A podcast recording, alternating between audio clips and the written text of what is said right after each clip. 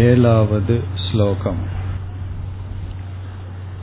தஸ்மாத் சர்வேஷு காலேஷு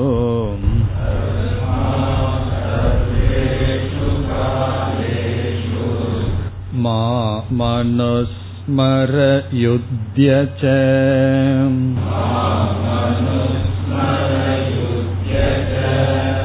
மய்யர்பித மனோ புத்திஹி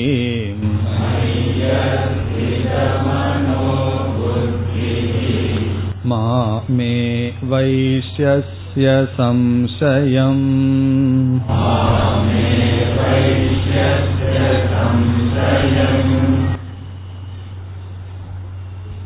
கடைசி காலத்தில்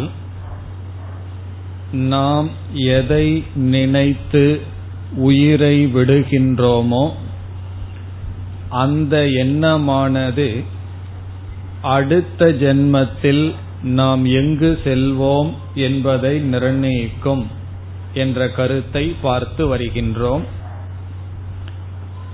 இங்கு எப்படிப்பட்டவர்களுடைய மரணம் பேசப்படுகிறது என்றால், இந்த ஜென்மத்தில் தர்மப்படி வாழ்ந்து உபாசனைகள் செய்து அதே சமயத்தில் ஞானத்தை அடையாமல் இறந்து விடுபவர்கள் அடுத்த நிலையில் அடுத்த ஜென்மத்தில் எப்படிப்பட்ட கதியை அடைகிறார்கள், அதை பகவான் பேசி வருகின்றார்.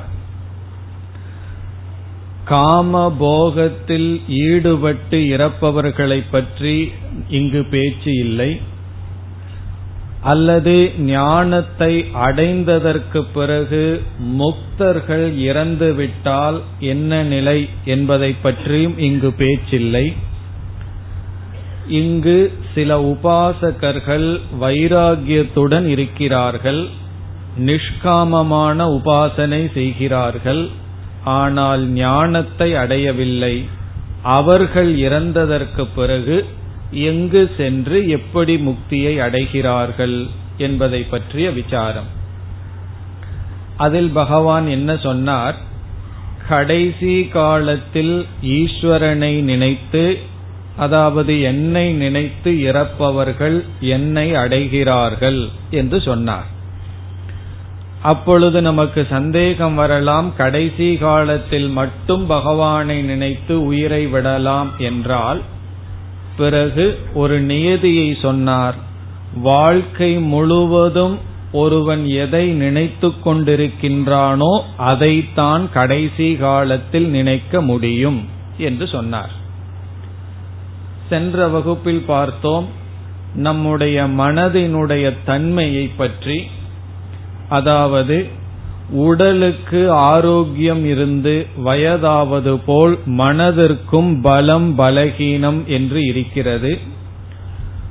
ஆரம்ப காலத்தில் மனமானது சுதந்திரமாக சில விஷயங்களை சிந்திக்க முடியும்.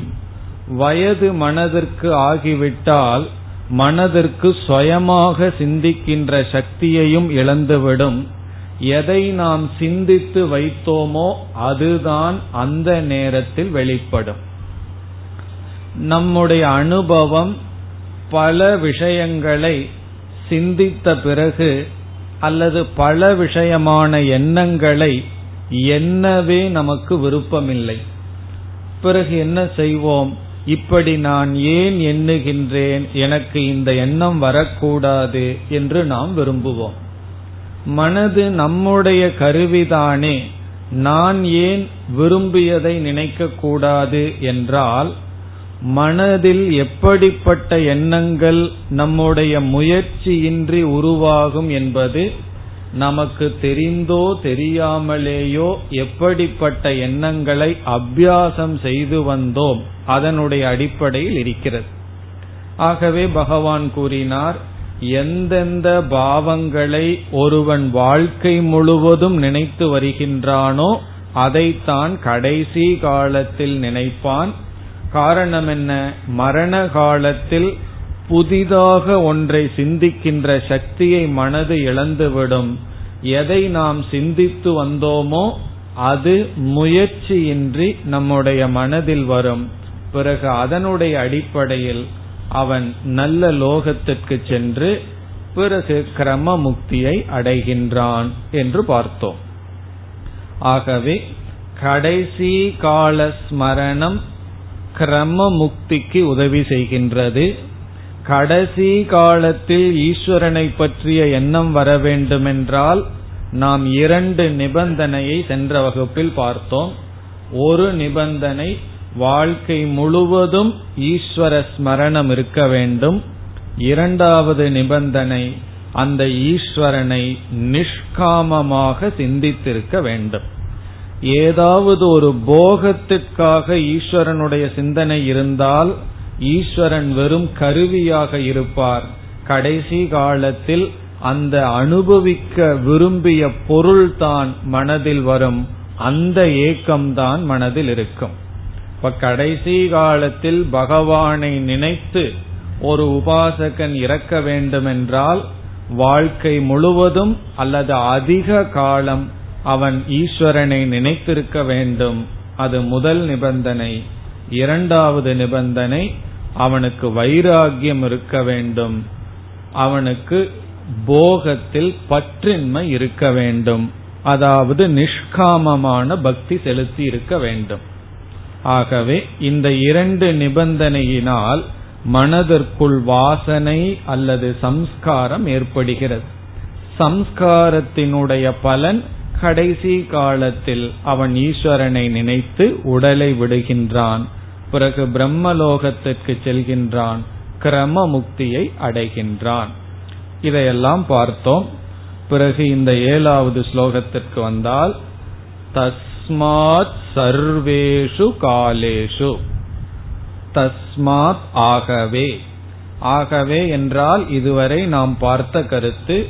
அதனால் கடைசி எண்ணமானது அடுத்த ஜென்மத்தினுடைய நிலையை நிர்ணயிப்பதனால், அடுத்த ஜென்மத்தினுடைய நிலையை நிர்ணயிக்கும் கடைசி எண்ணமானது வாழ்க்கை முழுவதும் எதை நினைத்தோம் என்பதினால் நிர்ணயிக்கப்படுவதனால், சர்வேஷு காலேஷு எல்லா காலத்திலும் மாம் அனுஸ்மர என்னை நினைப்பாயாக, யுத்யச உன்னுடைய கடமையை செய். இப்ப இங்கு நமக்கு சந்தேகம் வரலாம், பகவானையே நினைத்து கொண்டு எப்படி கடமையை செய்வது? ஒரு ஆடிட்டர் வந்து அவருடைய கடமையை செய்யணும், பகவானையே நினைச்சிட்டு டோட்டல் பண்ணிட்டு இருந்தாருன்னு என்ன ஆகும்னா, அப்ப இந்த இடத்தில் நாம் புரிந்து கொள்வது கர்மயோகத்தை செய் என்பது. பகவானையே நினைத்து கொண்டு செய் என்பதனுடைய பொருள் கர்மயோகப்படி வாழ்க்கையை அமைக்க வேண்டும். அதாவது நம்முடைய கடமைகளை நாம் செய்கின்றோம், காமிய கர்மங்களை குறைக்க முயற்சி செய்கின்றோம். பிறகு நமக்கு என்ன பலன் வருகின்றதோ அது பகவானுடைய பிரசாதமாக எடுத்துக்கொள்கின்றோம். இதெல்லாம் கர்மயோகத்தில் பார்த்த கருத்து. ஆகவே கர்மயோகத்தை செய் என்பது பொருள். ஆகவே கர்மயோகத்தில் ஆரம்பிச்சோம்னா தான் பிறகு உபாசனை செய்து ஆசைகளெல்லாம் நீங்கி பகவானை நினைத்து ஒருவன் கிரம முக்தியை அடைய முடியும். இதெல்லாம் யாருக்கு என்பதை அடிக்கடி ஞாபகத்தில் வைக்க வேண்டும். இங்கு யாரை பற்றி பேசிக்கொண்டிருக்கின்றார் பகவான்? இந்த ஜென்மத்திலேயே ஒருவன் ஞான யோகத்திற்கு வந்து ஞானத்தை அடைந்தவனை பற்றி பேசவில்லை. பலர் ஞானத்துக்கு வந்திருக்க மாட்டார்கள், விசாரம் என்பதே அவர்களுக்கு தெரியாமல் இருக்கும். ஆனால் வைராகியத்துடனும் தர்மத்துடனும் இருந்து உபாசனை செய்திருப்பார்கள். அவர்கள் இறந்தால் அதனுடைய பலனாக பிரம்மலோகத்திற்கு சென்று அங்கு வைராகியத்துடன் இருந்து விசாரத்தில் ஈடுபட்டு ஞானத்தை அடைந்து முக்தியை அடைகிறார்கள். அவர்களை பற்றி இந்த 8வது அத்தியாயத்தில் பேசி வருகிறோம். 7, 9 அத்தியாயங்களிலெல்லாம் இங்கே ஞானத்தை அடைய வேண்டிய முக்தியை பற்றி பகவான் பேசுவார். இப்ப முதல் வரியில் கர்மயோகம் மாமனுஸ்மர யுத்தியச்ச. இனி இரண்டாவது வரியில் மயி அர்ப்பித மனோபுத்திகி, என்னிடத்தில் அர்ப்பணம் செய்த மனதையும் புத்தியையும் உடையவன். மயி என்றால் என்னிடத்தில், அர்ப்பித மனோபுத்திகி. இப்ப பகவானிடத்துல மனசு அர்ப்பணை செய்தல் என்றால் ஜபம் முதலிய சாதனை செய்தல், மனசுக்குள்ள பகவானையே நினைத்தல்.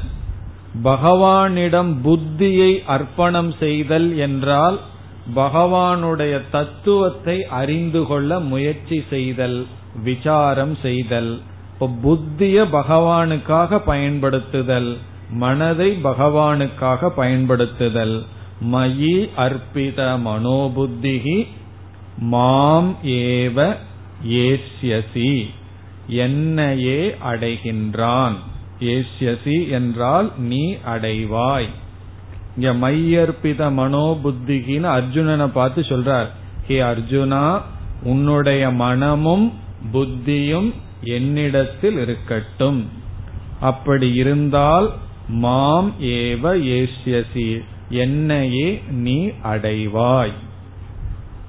இதெல்லாம் மரணத்திற்கு பிறகும் வருகின்ற விஷயமாச்சே, இதையெல்லாம் எப்படி நம்புவது? அசம்சயம், சந்தேகம் இல்லை. இதில் உனக்கு சந்தேகம் வேண்டாம். சந்தேகம் இல்லாமல் நீ உன்னுடைய சாதனையில் ஈடுபட்டு என்னிடத்தில் மனதையும் புத்தியையும் வைப்பாயாக என்று கூறுகிறார். மேலும் தொடரலாம். எட்டாவது ஸ்லோகம். அப்யாசயோகயுக்தேன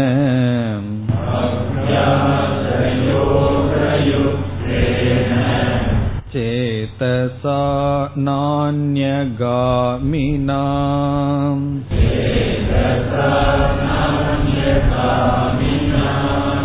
பரமம் புருஷம் திவ்யம்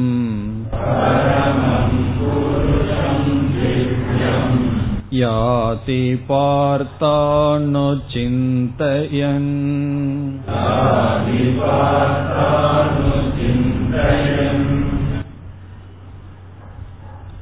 இங்கு பகவான் அபியாச யோகக என்ற ஒரு சாதனையை நமக்கு கொடுக்கின்றார். அதாவது அபியாச யோகம் என்ற சாதனையின் மூலமாக நம்முடைய மனதையும் புத்தியையும் பகவானிடம் வைத்து பழக வேண்டும்.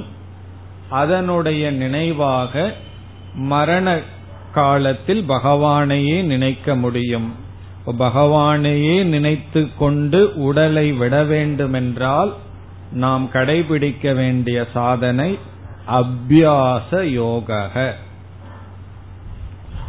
அபியாசக என்ற சொல்லுக்கு பொருள் திரும்ப திரும்ப செய்தல். அபியாசக என்றால் மீண்டும் மீண்டும் செய்வதற்கு பெயர் அபியாசக. இங்கு அபியாச யோகம் என்று எதை சொல்லப்படுகிறது என்றால், மீண்டும் மீண்டும் ஒரே விஷயத்தை செய்வதற்கு பெயர் அபியாசக. உதாரணமாக ஜபம் ஒரு விதமான அபியாசம். இப்ப ஜபத்துல நாம் என்ன செய்கின்றோம்? பகவானுடைய ஒரு நாமத்தை எடுத்துக் கொள்கின்றோம், மனதில் அந்த எண்ணத்தை எண்ணுகின்றோம். இரண்டாவதாக என்ன எண்ணம் நமக்கு வர வேண்டும், மூன்றாவதாக என்ன எண்ணம் வர வேண்டும் என்றால் அதே எண்ணம் என்ற முடிவை செய்கின்றோம். பிறகு அதை தொடர்ந்து பயிற்சி செய்கின்றோம். நம்ம மனதினுடைய தன்மை எப்பொழுது நமக்கு புரியும்னா, ஜபம்ங்கிற சாதனையை ஆரம்பிக்கும் பொழுதுதான் புரியும். அது வரைக்கும் நம்மளுடைய மனதினுடைய சுபாவமே நமக்கு தெரியாது. காரணம் என்ன? இந்த நொடியில ஒரு எண்ணத்தை நம்ம மனதுல எண்ணுகின்றோம், அடுத்த எண்ணம் என்ன வரும்னு நம்மாலேயே சொல்ல முடியாது. அஞ்சு நிமிஷத்துக்கு அப்புறம் நீ எதை நினைச்சிட்டு இருப்பன்னு யாராவது கேட்டா சொல்ல முடியுமோ? எந்த இடத்துல யார எதை நினைக்கிறோம்னு சொல்ல முடியாது. இவ்விதம் மனது மாறி மாறி எண்ணிக்கொண்டே செல்கின்றது. மனோ தத்துவ நிபுணர் கூறுகின்றார், நாம் ஒரு நாளைக்கு 60,000 எண்ணங்கள் நினைக்கிறோமா? 60,000 விதவிதமான எண்ணங்கள், ஒரே எண்ணம் கிடையாது. 60,000க்கு மேலன்னு சொல்ற, குறைஞ்சது 60,000 எண்ணங்களாவது வந்துட்டு போகுதான். இப்ப மனதுக்கு எவ்வளவு லோடு இருக்கு. இப்படி விதவிதமான எண்ணங்கள் இருக்கு. ஆனா ஜபத்தில் என்ன நினைக்கின்றோம்? 15 நிமிடம் அல்லது 10 நிமிடம் அதே எண்ணத்தை எண்ண வேண்டும் என்று நினைக்கின்றோம். அப்படி நினைத்து அதற்காக செய்கின்ற பயிற்சி தான் அபியாசம் என்று சொல்லப்படுகிறது. இந்த அபியாசம் 2 நிலையில் நம்முடைய அந்தக்கரணத்தில் நடைபெறும். ஒன்று மனது செய்கின்ற அபியாசம், ஜபம் முதலியவைகளெல்லாம் மனதினால் செய்யப்படுகின்ற அபியாசம். அந்த இடத்துல சிந்தனை இருக்கக்கூடாது. நம்ம தியானத்துக்கு அமர்ந்ததற்கு பிறகுதான் நல்லா சிந்திக்க ஆரம்பிப்போம், பிளான் பண்ண ஆரம்பிப்போம். சில சமயம் வேதாந்த சிந்தனைகள் எல்லாம் வரும். வேதாந்த சிந்தனை வருவது தவறு கிடையாது. எப்பொழுது வர வேண்டும்? வேதாந்தத்தை குறித்து சிந்திக்கின்றேன்னு அமர்ந்ததற்கு பிறகு வேதாந்த சிந்தனை வரணும். நான் பகவானுடைய நாமத்தை ஜபம் பண்றேன்னு நினைச்சு உட்கார்ந்ததற்கு பிறகு வேதாந்த சிந்தனையும் வரக்கூடாது. ஆனா அந்த நேரத்துல தான் வேதாந்த சிந்தனை வரும். காரணம் என்ன தெரியுமோ?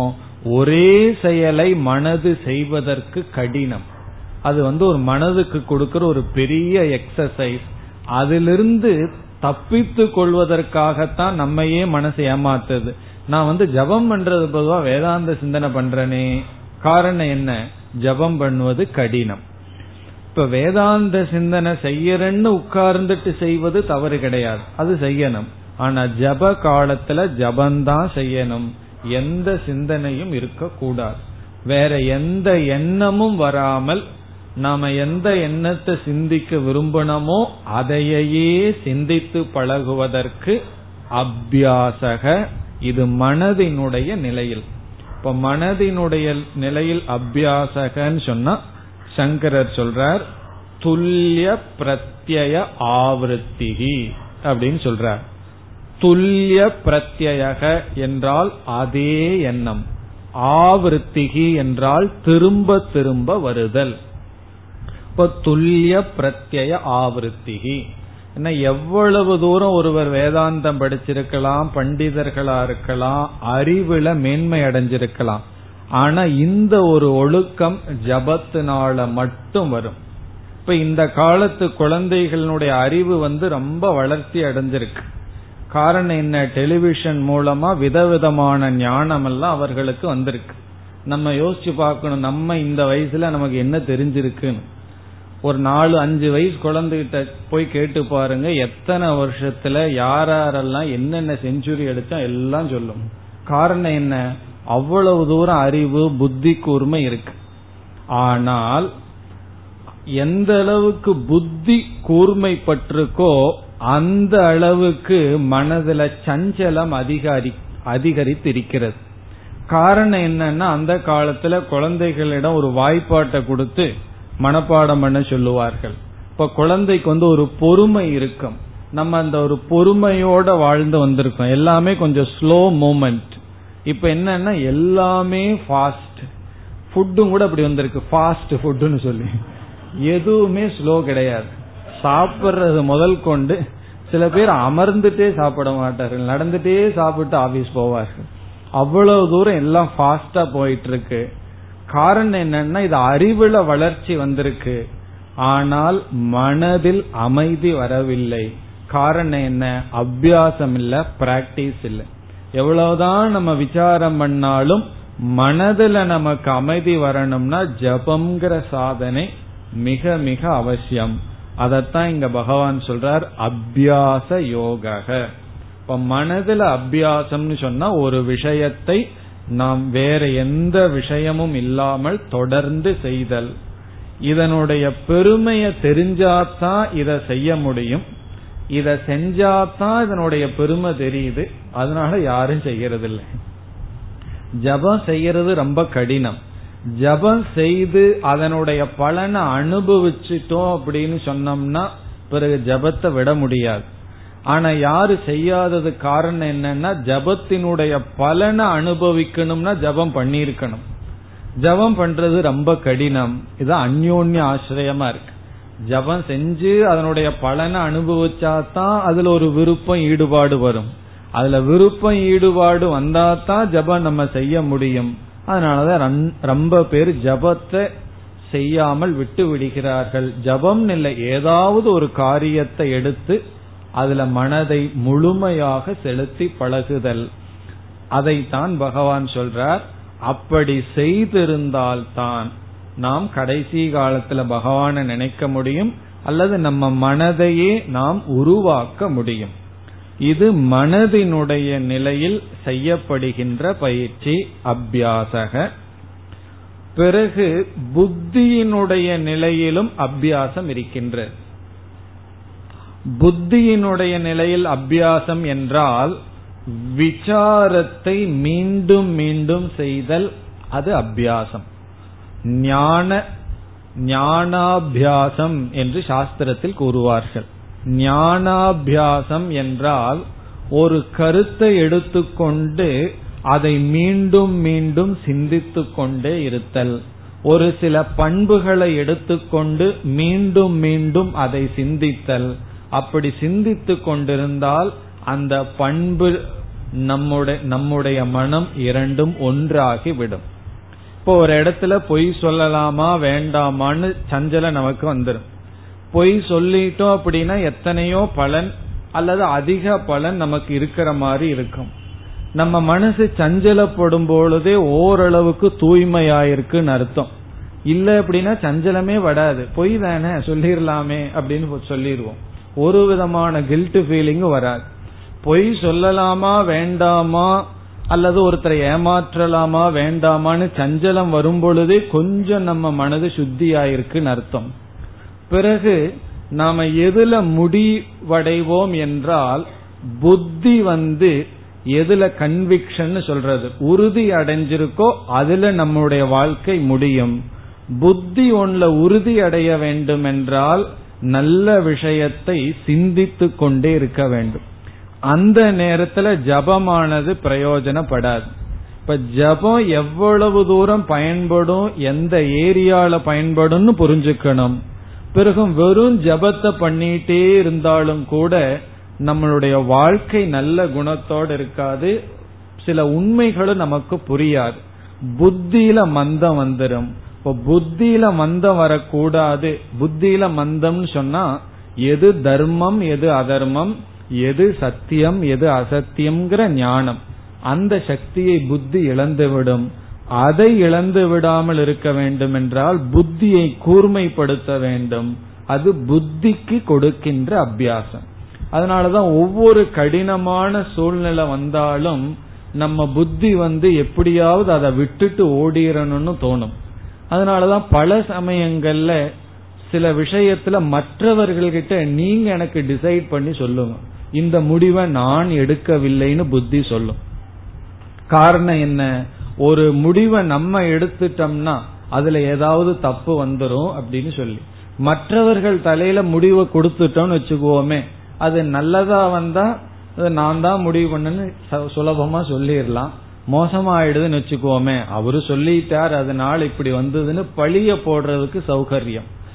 காரணம் என்னன்னா புத்திக்கு ஒரு பயம், தானே முடிவெடுப்பதற்கு. இதெல்லாம் புத்தியில் இருக்கின்ற குறை. இந்த புத்தியில் இருக்கின்ற குறைய நீக்கணும்னா புத்திக்கு அபியாசம் கொடுக்கணும். அந்த அபியாசங்கிறது விசாரம். இப்ப நம்ம மனதுல ரெண்டு காரியத்தை செய்தாகணும். ஒன்று, எவ்வளவு தூரம் சிந்திக்க முடியுமோ அவ்வளவு தூரம் சிந்திக்கிறது. அது ஒரு பகுதியில நடக்கணும். புத்தியில ஜபம்ங்கிற இடத்துல எவ்வளவு தூரம் சிந்திக்காம இருக்க முடியுமோ அவ்வளவு தூரம் சிந்திக்காம இருக்கணும். இந்த ரெண்டு யாருனால செய்ய முடியுதோ அவர்கள் மனதை முழுமையாக தன்வசத்தில் வைத்து விட்டார்கள். அதாவது மனதை 100% எப்ப பயன்படுத்தியவர்கள் ஆகிறோம்னா, ஒரு விஷயத்துல எவ்வளவு தூரம் சிந்திச்சு அதனுடைய ரகசியத்தை தெரிஞ்சு கொள்ள முடியுமோ அவ்வளவு தூரம் சிந்திக்கிறோம். பிறகு ஜபத்திலேயோ மற்ற நேரத்திலேயோ எவ்வளவு தூரம் சிந்திக்காம இருக்க முடியுமோ அவ்வளவு தூரம் சிந்திக்காமலும் இருந்து பழகணும். ஏன்னா தேவையற்ற எண்ணங்கள் வரும் பொழுது நான் இதை குறித்து சிந்திக்க மாட்டேன் அப்படின்னா அதை குறிச்ச எண்ணம் நமக்கு வரக்கூடாது. இத குறிச்சு நான் சிந்திப்பேன்னு சொன்னா அதுல எவ்வளவு சிந்திக்க முடியுமோ அவ்வளவு தூரம் சிந்தித்து விட வேண்டும். இந்த சக்தி நம்முடைய மனதிற்கும் புத்திக்கும் வரணும்னா பகவான் இங்கு அபியாச யோகம் என்ற சாதனையை கொடுக்கின்றார்.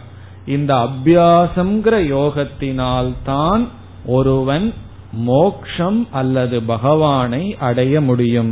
இது பகவானுடைய விஷயத்தில் மட்டுமல்ல, எந்த விஷயத்திலாகட்டும் எதிலாவது வாழ்க்கையில் வெற்றியடைய வேண்டும் என்றால் மனதிலும் புத்தியிலும் சக்தி தேவை.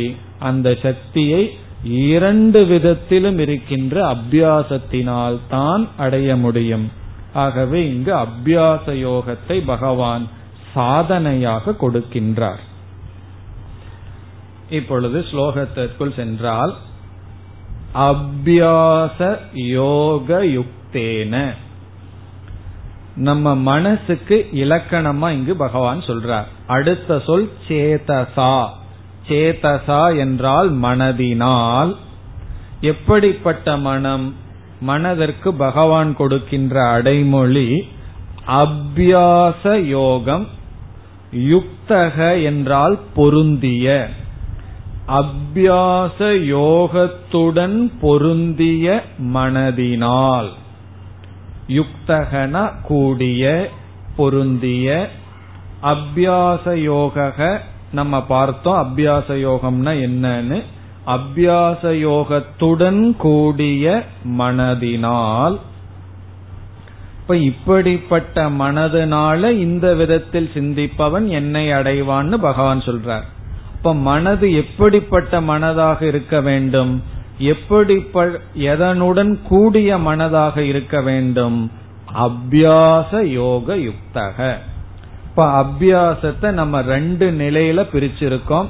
மனதுல அபியாசம், புத்தியில அபியாசம்.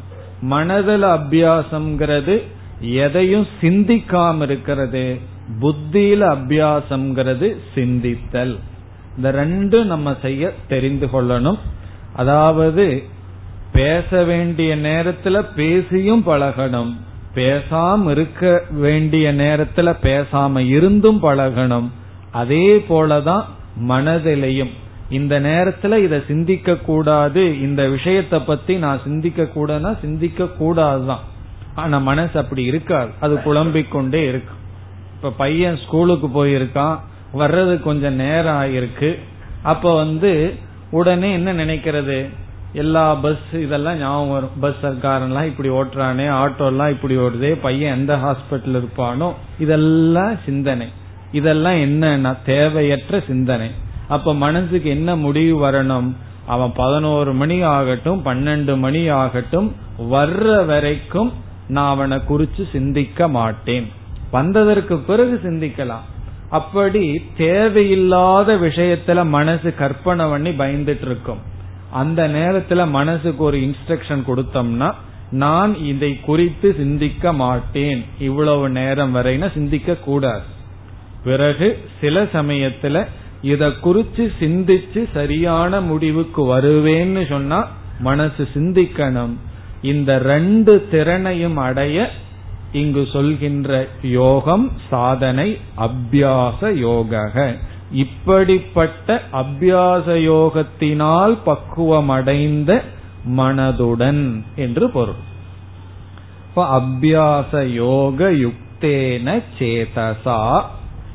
பிறகு மீண்டும் அதையே பகவான் விளக்குகின்றார். மனதை நான்யகாமினா, அதுவும் மனதிற்கு அடைமொழி. நான்யகாமினா சேதசா. அந்யகாமி என்றால் வேற இடத்துக்கு போவது, நான்யகாமினா எங்கும் செல்லாத, எங்கும் செல்லாத மனம். எங்கும் செல்லாதங்கிறதுக்கு ஒரு விளக்காசிரியர் பதில் சொல்றார், எதிர்காலத்தை குறித்த எண்ணமோ இறந்த காலத்தை குறித்த சிந்தனையோ அல்லது ஏதோ ஒரு பொருளிடத்திலேயோ செல்லாத மனம். இப்ப எதிர்காலத்தை குறித்து திட்டமிடுவதில் தவறில்லை, எதிர்காலத்தை குறித்து அச்சமோ அல்லது கற்பனையோ இல்லாமலும் கடந்த காலத்தை குறித்த தேவையற்ற சிந்தனையும் இல்லாமல் எந்த பொருளிடத்திலும் செல்லாமல் எங்க மனதை வைக்கணுமோ அங்கு வைத்து பழகுதல். நான்யகாமினா வேறிடத்தில் செல்லாத மனதினாலும் அபியாசயோகத்துடன் கூடிய மனதினாலும். இதெல்லாம் கேக்கிறதுக்கு ஈஸி, சொல்றதுக்கு அதை விட ஈஸி. ஆனா இதுக்கு ரொம்ப பொறுமை வேணும். முதல்ல தியானம்ங்கிற சாதனைய ஆரம்பிச்ச உடனே என்ன சொல்வார்கள், ஒரு 2 நாள் செய்வார்கள், 3வது நாள் என்ன சொல்வார்கள், தியானம் பண்ண உட்கார்ந்தா தான் மனசு அதிகமா வேலை செய்யும், பேசாம இருந்தா ஒழுங்கா மனசு பேசாம இருக்கு, தியானம்னு செய்யும் பொழுதுதான அதிக டிஸ்டர்பன்ஸ் ஆகுது, அதனால பேசாம என்ன விட்டுருங்கன்னு சொல்லுவார்கள். காரணம் என்னன்னா இந்த சாதனையில என்ன எதிர்பார்க்கிறார்கள் மனிதர்கள், ஒரே நாள்ல பலன் வந்துடணும். இங்கேயும் ஃபாஸ்ட் தான், ஃபாஸ்ட் ஃபுட்டு சாப்பிட்டு சாப்பிட்டு உடனடியா பலன் வந்துடணும். இன்னைக்கு தியானம் பண்ணணும் காலையில, எனக்கு சாயந்தரத்துல இருந்து மனசு நல்லா ஆயிரணும்னு எதிர்பார்ப்பார்கள். அதெல்லாம் அட்வர்டைஸ்மெண்ட்ல தான் வரும். தலைவலிக்கும் ஒரு மாத்திரைய போடுவான், உடனே சிரிப்பான். காரணம் என்ன, ஒரு நிமிஷத்துல அட்வர்டைஸ்மெண்ட முடிச்சாகணும். அவனுக்கு நல்லா ஆகிற வரைக்கும் காமிச்சிட்டு இருந்தா என்ன ஆகிறது, மனசு மெதுவாத்தான் இந்த நிலை அடையும்னு பொறுமையுடன் நாம் முயற்சி செய்ய வேண்டும். அப்படி பொறுமையுடன் இருக்கிறது அபியாச யோக. இப்ப அபியாச யோக யுக்தேன நான்யகாமினா சேதசா. இனி 2வது வரியில் கடைசி சொல்லுக்கு வருவோம். அணுசிந்தயன் யாதி பார்த்த அணுசிந்தயன், அந்த சொல்லுக்கு வருகின்றோம். கடைசி சொல் அணுசிந்தயன். அணுசிந்தயன் என்றால் நினைத்து கொண்டு. அணுசிந்தயன் நினைத்து கொண்டு. நினைத்து கொண்டுங்கிற இடத்துல ஈஸ்வரனை பகவானை என்ற வார்த்தையை நாம் சேர்த்திக் கொள்ள வேண்டும். ஈஸ்வரனை நினைத்து கொண்டு இருப்பவன், நினைத்து கொண்டு வாழ்பவன். அணுசிந்தயன் இப்படிப்பட்ட மனதில் மனதுடன் கூடியவனாக நினைத்து கொண்டிருப்பவன். மனதை சரி பண்றதுதான் கடினம், மீதியெல்லாம் ரொம்ப சுலபம். மனதை இப்படி சரிப்படுத்தி பிறகு சிந்தித்து கொண்டிருப்பவன் அணுசிந்தயன். அதனாலதான் கொஞ்சம் சிறிய வயதிலேயே இதை ஆரம்பிக்கணும்ங்கிறது. எல்லாம் 80 வயசுக்கு மேல மனசை சரி பண்ணலான்னா அங்க மனசு இருந்தா தானே சரி பண்றதுக்கு அப்புறம். ஆகவே அணுசிந்தயன் அபியாச யோகம் எப்ப செய்ய முடியும், உடல்ல வலிருக்கும் பொழுதே அபியாச யோகம். அதனாலதான் இனியொரு மனோதத்துவ நிபுணர் சொன்னார், குழந்தைகள் வலிய தாங்கிக்கிற சக்தி குழந்தைகளுக்கு அதிகமா இருக்காம். பெரியவர்களுக்கு வயது ஆக ஆக உடலுக்கு வலிய தாங்கிக்கிற சக்தியே குறைஞ்சிருதான். அதனாலதான் பார்த்தோம்னா குழந்தைகள் அடிபட்டு விளையாடிட்டு இருக்கும் போது, வீட்டுல ஏதாவது கோவப்பட்டு சொன்னோம்னா அழுக ஆரம்பிச்சிடும், விளையாடிட்டு இருக்கும் போது கை கால் எல்லாம் ரத்தத்தோட வந்து சிரிச்சிட்டு வரும், அழுகாம இருக்கும். காரணம் என்னன்னா குழந்தையா இருக்கும் பொழுதே அதிக துயரத்தை தாங்கிறதுக்கு மனதுக்கு சக்தி இருக்காம். வயது ஆக ஆக துயரத்தை தாங்கிக்கிறதுக்கே சக்தி மனதுக்கு குறைஞ்சிட்டு வருதான். அபியாச யோகம் பண்ணணும்னா மனதுக்கு அதிக துயரம், இப்ப அதிக துயரத்தை தாங்கிறதுக்கு சக்தி மனசுக்கு இல்லைன்னா அந்த சாதனைய பண்ண முடியாது. இப்ப மனதுக்கு சக்தி இருக்கும் பொழுதே அந்த சாதனையை செய்தாக வேண்டும். இப்போ அப்படிப்பட்ட அபியாச யோகத்துடன் கூடிய மனதினால் அணுசிந்தயன் சிந்தித்து கொண்டிருப்பவன். பிறகு பரமம் புருஷம் திவ்யம் யாதி, இப்படிப்பட்ட தத்துவத்தை அடைகின்றான். யாதி என்றால் அடைகின்றான். பரமம் புருஷம், மேலான புருஷனை. இங்கு புருஷம் என்றால் ஈஸ்வரன் அல்லது பிரம்ம பரம்பொருள். பரமம் புருஷம்னா மேலான பரம்பொருளை. அந்த பரம்பொருள் எப்படிப்பட்ட சொரூபம்? திவ்யம். திவ்யம் என்றால் அறிவு சொரூபம், அறிவு சொரூபமான பிரகாச ரூபம் அல்லது டிவைன் ஒரு அர்த்தம் இருக்கு. திவ்யம்னா மேலான உயர்ந்த, மேலான உயர்ந்த. புருஷம் என்றால் பரம்பொருளை யாதி அடைகின்றான். பிறகு அடுத்த சொல் பார்த்த அப்படின்னு ஒரு சொல். அர்ஜுனனை பார்த்து சொல்றார், ஹே அர்ஜுனா. பார்த்த என்று அர்ஜுனனை அழைக்கின்றார். ஹே அர்ஜுனா, என்னை நினைத்துக்கொண்டு எப்படிப்பட்ட மனதுடன், அபியாச யோகத்துடன் கூடிய மனதினால், வேறு எந்த இடத்திலும் செல்லாத மனதினால், எதை பற்றியும் சிந்திக்காத மனதினால் என்னை சிந்தித்துக்கொண்டு யார் செல்கிறார்களோ, உயிரை விடுகிறார்களோ அவர்கள் மேலான பிரம்மத்தை அடைகிறார்கள். ஒரு கால் அவர்களுக்கு ஞானம் இந்த ஜென்மத்திலேயே வந்துடுதுன்னா அவர்கள் இறந்துடனே பிரம்மஸ்வரூபமாக இருப்பார்கள். அது இல்லை என்றால் பகவானை நினைச்சிட்டு இறந்த காரணத்தினால் நாம் ஏற்கனவே பார்த்தபடி அவர்கள் கிரம முக்தியை அடைவார்கள். இனி அடுத்த ஸ்லோகத்துல பகவான் என்ன செய்கின்றார்? அந்த பரமம் புருஷம்னு சொன்ன பரபிரம்மத்தை விளக்குகின்றார். எப்படிப்பட்ட பரபிரம்மத்தை ஒருவன் அடைகின்றான்? பரபிரம்மத்தை அடையிறதுக்காகத்தான் இவ்வளவு பயிற்சின்னு சொன்னா அந்த பரபிரம்மத்தினுடைய லட்சணம் என்ன, அதை கூறுகின்றார். 9வது ஸ்லோகத்தில் பரபிரம்மத்தினுடைய லட்சணம். கவிம் புராணமனுசாசிதாரம்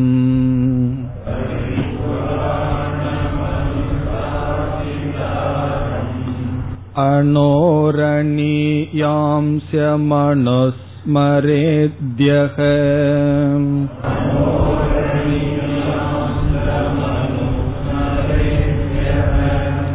சர்வஸ்ய தாதாரமசிந்த்ய ரூபம்.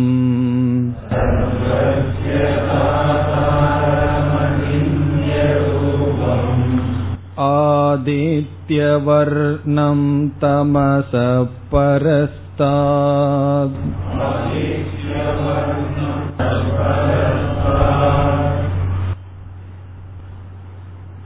சென்ற ஸ்லோகத்தில் பகவான் இப்படிப்பட்ட மனதை உடையவன் பரமம் புருஷம் திவ்யம், மேலான திவ்யமான புருஷனை அடைவான், பிரம்மத்தை அடைவான் என்று சொன்னார். அந்த பிரம்மத்தினுடைய லட்சணம் இங்கு கொடுக்கப்படுகிறது. 7வது அத்தியாயத்தில் பரம்பொருளினுடைய லட்சணம் 2 கோணத்தில் பேசப்பட்டது.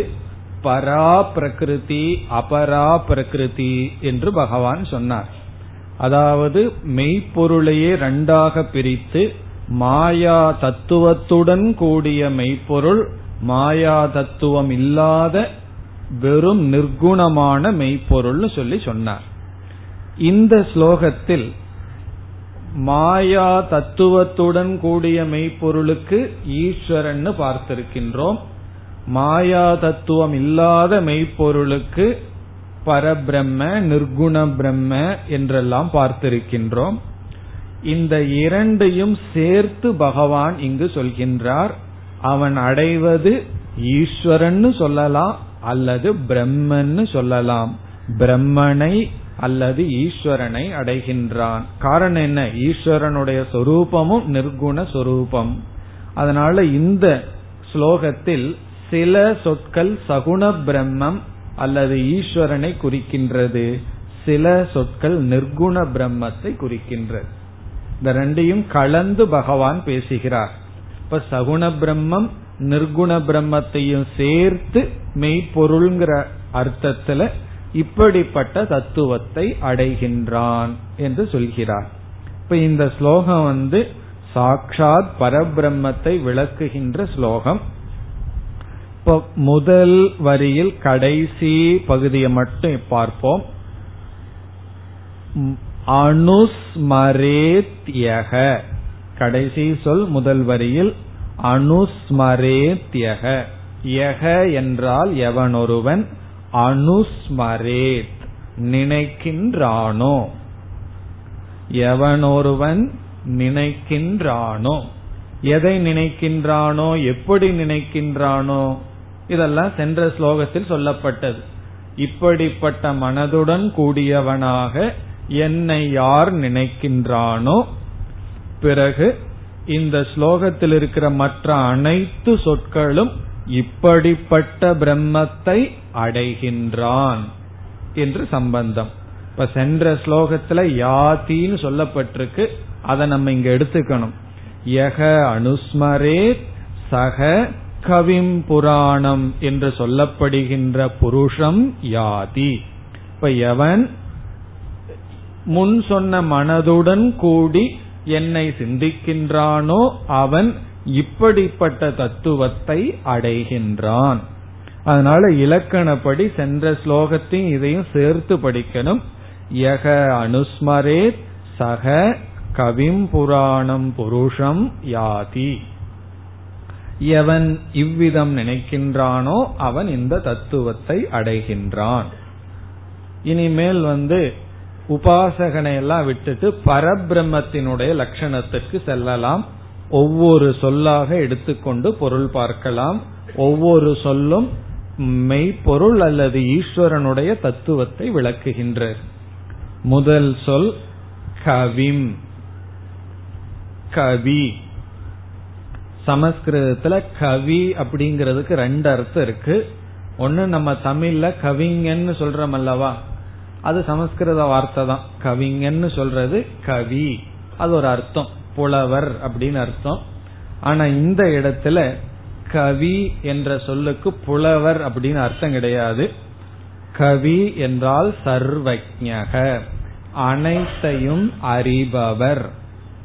இப்ப கவிம் என்றால் அனைத்தையும் அறிபவர். கவிங்கிறதுக்கு சமஸ்கிருதத்துல புலவர்ங்கிற அர்த்தம் இருக்கு, அதுதான் முக்கியமான அர்த்தம். ஆனா இந்த இடத்தில் கவி என்றால் அனைத்தையும் அறிபவர்.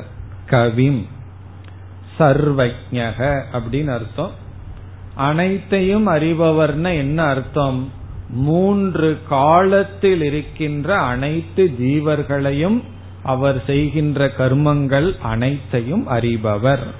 திரிகால வர்த்தமானம், திரிகால வர்த்தமானம்னா மூணு காலத்தையும் அறிபவர் என்று பொருள்.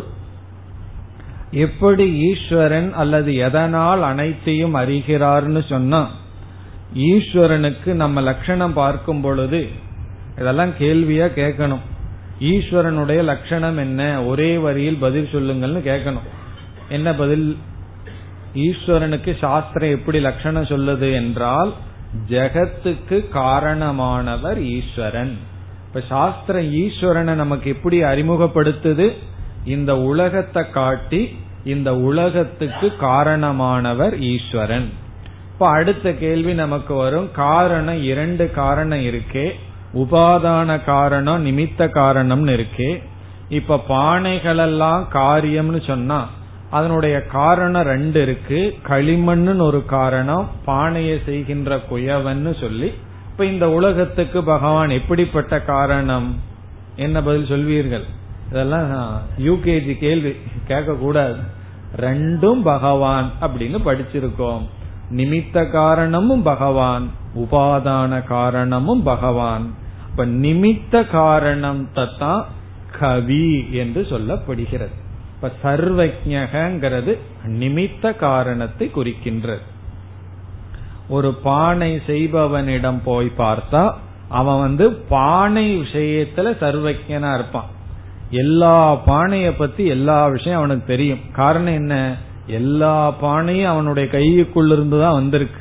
அதனால ஒவ்வொரு பானை எவ்வளவு லிட்டர், அது எவ்வளவு கொள்முதல் எல்லாம் அவனுக்கு தெரியும். இப்போ ஒவ்வொரு பானையினுடைய தத்துவத்தை யார் அறிவான்? அந்த ஒவ்வொரு பானைய செய்தவன் தான் அறிவான். அதே போல நம்ம ஒவ்வொரு ஆளும் ஒவ்வொரு பானைய போலதான் பகவானுடைய கைக்குள்ள போயிட்டா வந்திருக்கோம். நம்ம ஒவ்வொருத்தருடைய சீக்கிரட்டையும் பகவான் அறிவார். மற்றவங்களுக்கு தெரியாம ஏமாத்திரலாம், ஆனா பகவானுக்கு தெரியும் நம்ம எல்லாம் என்ன ப்ராடக்ட் அப்படின்னு சொல்லி. சர்வஜ்ஞ, ஒவ்வொரு ஜீவனுடைய உண்மையை அறிபவர், அனைத்தையும் அறிபவர். காரண நிமித்த காரணத்துவாத் கவிம், அப்படிப்பட்ட தத்துவத்தை அடைவான். இனி அடுத்தது புராணம். புராணம்னு சொன்ன உடனே பல பேருக்கு என்ன ஞாபகம் வரும் தெரியுமோ? என்ன ஒருவர் வந்து சொன்னார், புராணம்னு சொன்னா பொய்ன்னு அர்த்தமானு கேட்டார் எங்கிட்ட. ஏன்னா கதையில புராண கதைகள் எல்லாம் கேட்கிறோம், அதுல வந்து எத்தனையோ கற்பனைகள் எல்லாம் இருக்கு. அதனால அவர் என்ன கேட்டார், புராணம்ங்கிற சொல்லுக்கு அவரே முடிவு பண்ணிட்டார், புராணம்ங்கிற சொல்லுக்கு பொய்ன்னு அர்த்தமானு கேட்டார். காரணம் என்ன, புராணத்துல கதைகள் எல்லாம் வருது, கற்பனைகள் எல்லாம் வருதுன்னு சொல்லி. இங்க புராணம்னு சொன்னா புரா அபி நவம் புராணம், அது முன்னு இருந்தாலும் இன்னைக்கும் புதிதாகவே இருப்பது அது புராணம். புரா அபி, அது பழசா இருந்தாலும் இன்னைக்கும் நவம், புதிதா இருக்கு. அதனாலதான் எவ்வளவோ திரைப்படம் எல்லாம் வந்தது, எவ்வளவு நாள் ஓடுச்சுன்னா ஒரு காலத்துல ஹிட்டா ஓடுச்சு, அதுக்கப்புறம் ஹிட்டு, அதுக்கப்புறம் அது அடிபட்டு பேசாம விழுந்தது. ஆனா ராமாயணம் மகாபாரதம் எப்ப ஆரம்பிச்சது, இன்னைக்கும் அது சர்ச்சையில் இருக்கு, அது என்னைக்கும் அவுடேட்டே ஆகாது. அதான் புரா அபி நவம், அதுல ஒவ்வொரு குணமும் ஒவ்வொரு இதுவும் என்னைக்கு நடந்து கொண்டிருக்கிறது தான் சொல்லப்பட்டிருக்கு. அதனாலதான் அதுல பார்த்தோம்னா நல்லவர்களுக்கும் அதுல இருக்கிற குறைகள் எல்லாம் சொல்லப்பட்டிருக்கு. தர்மராஜா நல்லவர் தான், நம்ம வந்து திரைப்படம் போல கதாநாயகன்னா அவனுக்கு ஒரு கெட்ட குணம் இருக்கக்கூடாது, வில்லன்னு சொன்னா அவனுக்கு ஒரு நல்ல குணம் இருக்கக்கூடாது. காரணம் என்ன, மக்களுக்கு அப்படி ஒரு இதைத்தான் விரும்புகிறார்கள். ஆனா வந்து புராணத்துல அப்படி இல்லை, உண்மை சொல்லப்பட்டிருக்கு. ஒருத்தன் நல்லவனா இருந்தா இந்த விதத்துல நல்லவனா இருக்கான், இந்த விதத்துல நல்லவனா இல்ல. துரியோதனன் எல்லாம் கூட ஸ்துதி செய்யப்பட்டிருக்கு மகாபாரத்துல பார்த்தோம்னா. அவன் ஆட்சிய நல்லா தான் பண்ணான், அவனுக்கு இருந்த பலகீனம் அதனால அவன் அழிந்தான். முழு புராணத்தை படிச்சோம், அது இதிகாசமாகட்டும் புராணமாகட்டும், அது எதை நமக்கு போதிக்குதுன்னா ஒரே ஒரு முக்கியமான கருத்து. இன்னைக்கு அதை தவிர மீதி தான் போக்கஸ் பண்ணிடுறாங்க.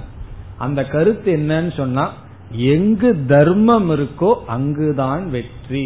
அதனாலதான் ஒரிஜினலா மகாபாரதத்துக்கு வியாசர் வச்ச பெயர் ஜெயக அப்படின்னு வச்சார். மகாபாரதம் பின்னாடி வந்த பெயர் ஜெயக அப்படின்னா தர்மஸ்ய, தர்மத்துக்கு வெற்றி. எல்லா புராணமும் அது யாரா இருக்கட்டும், ஒரு பெரிய யோகியா இருந்தாலும் ஞானியா இருந்தாலும் ஒரு அதர்மம் பண்ணியிருந்தா அதனுடைய பலனை அனுபவிக்கணும். ஒரு பெரிய பாவியா இருந்தாலும் ஒரு தர்மம் பண்ணியிருந்தான்னா அதனுடைய பலனை அனுபவிப்பான். இந்த உண்மையை சொல்றதான் புராணம். அதனாலதான் புராணம்ங்கிற சொல்லுக்கு பொருளே உண்மை, எந்த ஒரு ரகசியம், தர்மத்தை பற்றிய உண்மையை போதிப்பதுன்னு.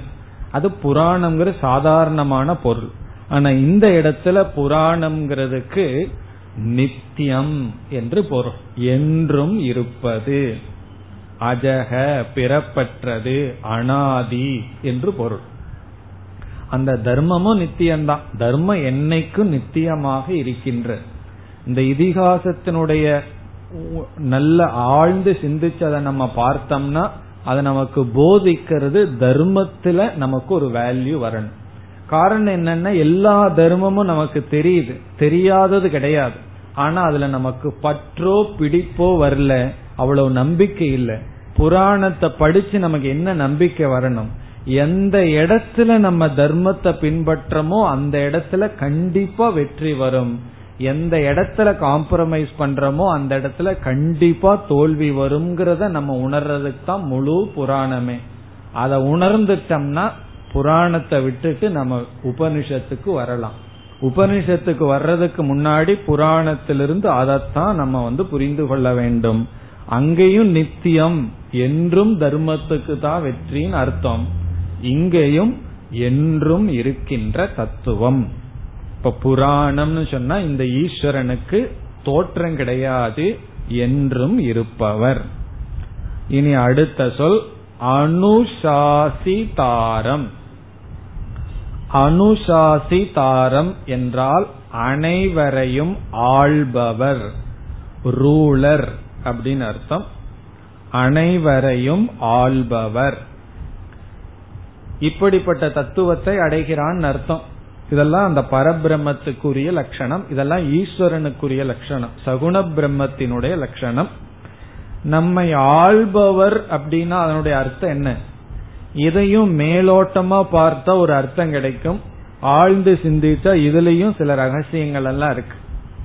நம்மை ஆள்பவர்னு சொன்னா இப்ப ஒரு கவர்மெண்ட் உற்பத்தி ஆயிருக்கு, அந்த கவர்மெண்ட் நம்மை ஆட்சி செய்கிறதுன்னு சொன்னா என்ன அர்த்தம்? இப்ப அந்த கவர்மெண்ட் ஒரு ரூல் இம்போஸ் பண்ணதுன்னு வச்சுக்கோமே, இவ்வளவு டாக்ஸ் கட்டணும், இவ்வளவு எக்ஸம்ஷன், இந்த மாதிரி சில ரூல்ஸ் எல்லாம் கவர்மெண்ட் கொடுக்குது. பிறகு நம்ம அந்த ரூல்ஸுக்கு கட்டுப்பட்டு வாழ்றோம். காரணம் என்ன? ஒரு கவர்மெண்ட் தோன்றி அது நம்மை ஆட்சி செய்யும் போது என்னென்ன பாலிசிய உருவாக்குதோ நம்ம எல்லாம் எப்படி வாழ்ந்தாகணும், அந்த பாலிசிக்குள்ள வாழ்ந்தாகணும். இல்ல அப்படின்னு சொன்னா அது அதர்மமாகின்றது, அதற்கு தகுந்த தண்டனை அனுபவிக்கணும். அப்படி பகவான் ரூலர்னு சொன்ன என்ன? இந்த உலகத்துல என்னென்ன நியதிய பகவான் படைச்சிருக்காரோ அந்த நியதிப்படிதான் நாம வாழ்ந்தாக வேண்டும். வாயில தான் சாப்பிட முடியும், கண்ணுல தான் பார்க்க முடியும், பகவானுடைய ரூல். ஒரு சேஞ்சுக்கு காதுல சாப்பிடுறனே காதுல பாக்கிறேன்னா முடியாது. எதெல்லாம் நியதி இருக்கோ அந்த நியதிப்படி நம்ம வாழ்ந்தாகணும். இப்ப பகவான் நம்ம என்ன பண்ணிருக்கார்? ஒரு நியதிய உருவாக்கி அந்த நியதிப்படி நம்மை நடத்தி கொண்டு இருக்கின்றார்.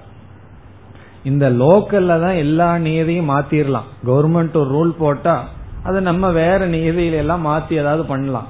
ஆனா பகவானுடைய ரூலை யாராலையும் மாத்த முடியாது. காரணம் என்ன? அதனாலதான் அவருக்கு பேரு பகவான். இப்ப பகவான் எந்த ஒரு நியதியை வச்சிருக்காரோ அந்த நியதிய மாற்ற முடியாது. அப்படி இந்த உலகத்தில் இருக்கிற ஒவ்வொரு நியதியும் பகவானுடைய நியதி. அந்த நியதியை நம்ம பின்பற்றும் பொழுது நம்ம பகவானை பின்பற்றுகின்றோம். அப்படி நம்மை ஆட்டி வைத்து கொண்டிருக்கின்றார். அனுசாசிதாரம். நம்ம பகவான் ரூல் பண்றாருன்னு என்ன அர்த்தம்? மேல இருந்து பார்த்துட்டு அப்பப்ப கொட்டி வச்சிட்டு இருக்காருன்னு அர்த்தம் கிடையாது. அவர் ஒரு நியதிய வச்சிருக்கார், அந்த நியதிக்குள்ளதான் நாம் வாழ்ந்து கொண்டு இருக்கின்றோம், நம்ம கட்டுப்பட்டு இருக்கின்றோம். அனுசாசிதாரம். இந்த மூன்று சொற்களும் கவி, புராணம், அனுசாசிதாரம் இதெல்லாம் ஈஸ்வரனுடைய லட்சணம்.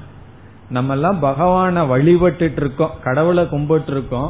ஆனா கடவுள் எப்படிப்பட்டவர்னு தெரியலையேன்னா அதெல்லாம் கீத உபநிஷத்திலிருந்து தான் தெரிஞ்சுக்கணும். நம்ம வழிபடுகின்ற ஈஸ்வரனுடைய லட்சணம் இதெல்லாம். இதெல்லாம் தான் நம்ம மனசுல நன்கு பதியணும். அவர் அனைத்தையும் அறிபவர், அத மனசுல வச்சுக்கணும். அதனால யாருக்கும் தெரியாம இதை பண்ணலாம் அதை பண்ணலான்னு செய்யக்கூடாது. ஏன்னா பகவான் அறிபவர், அவர் என்றும் இருப்பவர், அவருடைய நியதிப்படிதான் அனைத்தும் நடந்து கொண்டு இருக்கின்றது. அனுசாசிதாரம். இனி நிர்குண பிரம்மத்துக்கு வருகின்றார். அனோகோ அணியாம்சம். அனோகோ என்றால் அணுவை காட்டிலும், அணுன்னு சொன்னா மிக மிக சிறிய ஒன்று. இப்பெல்லாம் அதையும் பிரிச்சுட்டாங்களே, அணுவையும் கொஞ்சம் பிரித்து விட்டார்கள். அனோகோ அனோகோ அணுவை காட்டிலும் அணியாம்சம் அணுவானது. இந்த இடத்துல அணுங்கிற சொல்லுக்கு அணுன்னு அர்த்தம் கிடையாது. அணு என்றால் சூக்ஷ்மம் அர்த்தம். இப்ப அனோகோ அணியாம்சம் என்றால் சூக்ஷ்மமான தத்துவத்தை காட்டிலும் சூக்ஷ்மமானது. இந்த தத்துவத்தை அவ்வளவு சுலபமா புரிஞ்சுக்க முடியாது. இது சூக்ஷ்மமான தத்துவத்தை காட்டிலும் சூக்ஷ்மமானது. இதை இப்படியே மொழிபெயர்த்த என்ன ஆகும்னா அணுவை காட்டிலும் சிறியதுன்னு சொன்னா, அப்ப சில பேர் இதை இப்படியே மொழிபெயர்த்து ஒவ்வொரு ஜீவாத்மாவும் அணுவை விட சிறிய சைஸ்ல இருக்குன்னு முடிவு செய்து விட்டார்கள். அப்படி ஒரு மதமே இருக்கு. இப்ப ஜீவாத்மா யாருன்னா அணுவை காட்டிலும் சின்னதா இருக்கிறதா ஜீவாத்மான். இந்த இடத்துல பகவான் உதாரணமா அணுங்கிற வார்த்தையை பயன்படுத்துறார். அணுனா சூக்ஷ்மம், சூக்ஷ்மமானதை காட்டிலும் சூக்ஷ்மமானது. இந்த சந்தேகம் வந்தா நம்ம ரொம்ப சின்னது ஜீவாத்மான்னு என்ன தோணும். அதனாலதான் உபனிஷத்துல இப்படிப்பட்ட வார்த்தைக்கு அடுத்ததே மகதோ மகியான்னு சொல்லப்பட்டிருக்கு. அனோகோ அணியான் மகதோ மகியான் அப்படின்னு என்ன அர்த்தம்? பெரியதை காட்டிலும் பெரியது. இந்த உலகத்துல எதை பெருசுன்னு நினைக்கிறீங்களோ அதை விட பெருசு பரபிரம்ம, எதை சிறியதுன்னு நினைக்கிறீங்களோ அதை விட சிறியது பரபிரம்ம. அப்படின்னா என்ன? சங்கரர் சொல்றார், அது சிறியதும் அல்ல பெரியதும் அல்ல. பெரியதை காட்டிலும் பெரியது, சிறியதை காட்டிலும் சிறியதுன்னா அந்த இடத்துல டைமென்ஷனே சொல்ல முடியாது. சின்னது பெருசுன்னெல்லாம் சொல்ல முடியாது. காரணம் என்ன? அது பூர்ணஸ்வரூபம். இப்ப அனோகோ அணியாம்சம் என்றால் அது எந்த விதமான குணத்தையும் சார்ந்தில்லை, நிர்குணஸ்வரூபம். இப்படிப்பட்ட பரபிரம்மத்தை அடைகின்றான். அனோகோ அணியாம்சம். இத சகுண பிரம்மத்துல சொல்ல முடியாது, இது நிர்குண பிரம்மத்திற்கு செல்கின்றது. இப்ப உள்ளதுக்குள்ளேயே சூக்ஷ்மமான தத்துவம் என்ன இந்த உலகத்துல? ஆகாசம்தான் உள்ளதுக்குள்ளேயே சூக்ஷ்மம். அப்ப அனோகோ அணியான்னு சொன்னா ஆகாசத்து காட்டிலும் சூக்ஷ்மமானது. காரணம் என்ன? ஆகாசத்துக்குமே இது காரணமாக இருக்கிறது. ஒரு உபனிஷத் சொல்லும், தஸ்மாத் வா ஏதஸ்மாத் ஆத்மன ஆகாச சம்பூதக. அந்த பரபிரம்மத்திடமிருந்ததே ஆகாசத்தினுடைய உற்பத்தி. ரொம்ப வருஷத்துக்கு முன்னாடி விஞ்ஞானத்துல ஆகாசத்தை பத்தி ஒரே குழப்பமா இருந்தது. இப்ப இது ஒரு கொஞ்சம் கண்டுபிடிச்சிருக்கார்கள். ஸ்பேஸ் எக்ஸ்பேண்ட் ஆகுது, ஆகாசமும் தோன்றி இருக்கிறதுங்கிற அளவு சயின்ஸ்ல கண்டுபிடித்துள்ளார்கள். உபநிஷத்துல எப்பவோ சொல்லியாச்சு ஆகாசம் பிரம்மனிடமிருந்து வந்திருக்குன்னு சொல்லி. இப்ப இவ்வளவு ரிசர்ச் பண்ணி ஆகாசம் தோன்றி இருக்க வேண்டும் அப்படிங்கிற அளவுக்கு நிலைக்கு வந்திருக்கிறார்கள். இங்க பகவான் என்ன சொல்றார்? அந்த ஆகாசத்தை காட்டிலும் சூக்ஷ்மமான தத்துவம். இனி இரண்டாவது வரி, சர்வஸ்ய தாத்தாரம். சர்வஸ்ய என்றால் அனைவருடைய, எல்லா ஜீவராசிகளுடைய. தாத்தாரம், தாத்தாரம்னா ஆதாரம், எல்லா ஜீவராசிகளுக்கு ஆதாரமாக இருப்பவர். ஆனா இந்த இடத்துல தாத்தாரம்ங்கிறதுக்கு எல்லா ஜீவராசிகளினுடைய கர்ம பலனை பிரித்து கொடுப்பவர். எல்லா ஜீவராசிகளுடைய கர்ம பலனையும் பிரித்து கொடுப்பவர். காரணம் என்ன? நாம ஒரு செயல் செய்யறோம். ஒவ்வொரு செயல் செய்தாலும் அந்த செயல் தர்மத்துக்குட்பட்டா புண்ணியம்னு ஒரு பலன், பாபமா தர்மத்துக்கு உட்படவில்லைன்னா பாபம்னு ஒரு பலன் வருதுன்னு சொல்றோம். பிறகு அந்த செயல் உடனடியா மறைஞ்சிருது. யார் அந்த புண்ணிய பாவத்தை எல்லாம் சரிப்படுத்தி வச்சு நமக்கு அதுக்கு தகுந்த பலனை கொடுக்கறா என்றால் அது கண்டிப்பா அறிவு சொரூபமான ஒருத்தன் தான் செய்ய முடியும். ஆகவே ஈஸ்வரனை நாம் கர்ம பலனை கொடுப்பவர் அப்படின்னு சொல்றோம். அவர் விரும்பப்படி கொடுக்கறதில்லை, நம்ம செய்தபடி கொடுக்கணும். அதையும் சரியா கொடுக்கணுமே, அப்படி கொடுப்பவர் ஈஸ்வரன். அதாவது நம்ம எப்பொழுதுமே எல்லாத்துலயும் தப்பு வரும். கம்ப்யூட்டர் முதல் கொண்டு தப்பு வரும்.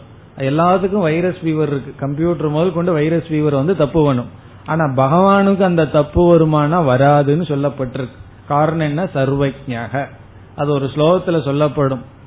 அதாவது ஒரு 100 மாடு இருந்ததுன்னு வச்சுக்குவோமே, மாட்டு பண்ணை இருந்ததுன்னா அந்த மாட்டினுடைய கன்று குட்டிகள் எல்லாம் வச்சிருப்பார்கள்.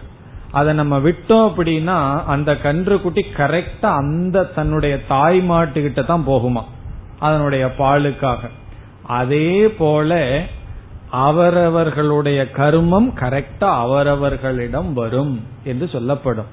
இப்ப தேனு தன்னுடைய தாயிடம் தன்னுடைய கன்றுக்குட்டி போவது போல பகவான் சரியா தப்பு பண்ணாம அவரவர்களுடைய கர்மத்தினுடைய பலனை வகுத்து கொடுப்பவர். அதான் சொல்லப்படுது சர்வஸ்ய தாதாரம். இனி அடுத்த சொல் அசிந்திய ரூபம். அசிந்திய ரூபம் சொன்னா இந்த பகவானை மனதினாலும் கூட கிரகிக்க முடியாது, மனதிற்கும் ஒரு பொருளாக இருக்க மாட்டார். இப்படிப்பட்ட தத்துவம் இருக்குன்னு சொல்கிறீர்களே, எங்க நான் பார்க்கணும், கொண்டு வந்து முன்னாடி காட்டுங்களே அப்படின்னு சொன்னா காட்ட முடியுமோ? காட்ட முடியாது. காரணம் என்ன? அசிந்திய ரூபம். அதனாலதான் கடவுள் இல்லைன்னு சொல்பவர்கள் எல்லாம் கடவுள் வந்து காட்டுங்களேன் காட்டுங்களேன்னு சொல்லுவார்கள். அதுக்கு சுவாமிஜி சொல்லுவார், சரி அவனிடம் கடவுளை கொண்டு வந்து காட்டுனா இதுதான் கடவுள்னு அவனுக்கு எப்படி தெரியும்? முன்ன பின்ன கடவுளை பார்த்திருக்கானா? கடவுளை காட்டுங்க காட்டுங்க, கடவுளே வந்து நிக்கிறாருன்னு வச்சுக்கோமே. இப்ப வந்து இவருதான் ராமன்னு சொன்னா நம்ம ஏற்கனவே பார்த்துருந்தா சரி இவருதான் ராமன்னு சொல்லலாம். கடவுளையே பார்க்காதவங்க கிட்ட கடவுளை காட்டினா பிரயோஜனம் இல்லை. இவர் கடவுள்னு தான் அவருக்கு தெரியாது, வேற யாரும்னு நினைச்சுக்குவார். இப்ப கடவுளை பார்க்காதவங்க கிட்ட கடவுளை காட்டி பிரயோஜனம் இல்லை, கடவுளை பார்த்துட்டு இருக்கிறவங்க கிட்ட கடவுளை காட்டி பிரயோஜனம் இல்லை, பார்த்துட்டு தான் இருக்காருல. அதனாலதான் பகவான் யாருகிட்டையும் யாரையும் காட்டுறது இல்லை. பகவான் கடவுளை பார்த்தவங்க கிட்ட பகவான் தன்னை காட்சிக்க வேண்டாம், பார்க்காதவங்க கிட்ட காட்டியும் பிரயோஜனம் இல்லை. இப்ப அசிந்திய ரூபம். இதெல்லாம் வெறும் கண்ணுக்கும் காதுக்கும் விஷயமாக வராது, தூய்மையான புத்திக்குள்ளதான் கிரகிக்க முடியும். அசிந்திய ரூபம். அடுத்த ரெண்டு சொற்கள் அடுத்த வகுப்பில் பார்ப்போம்.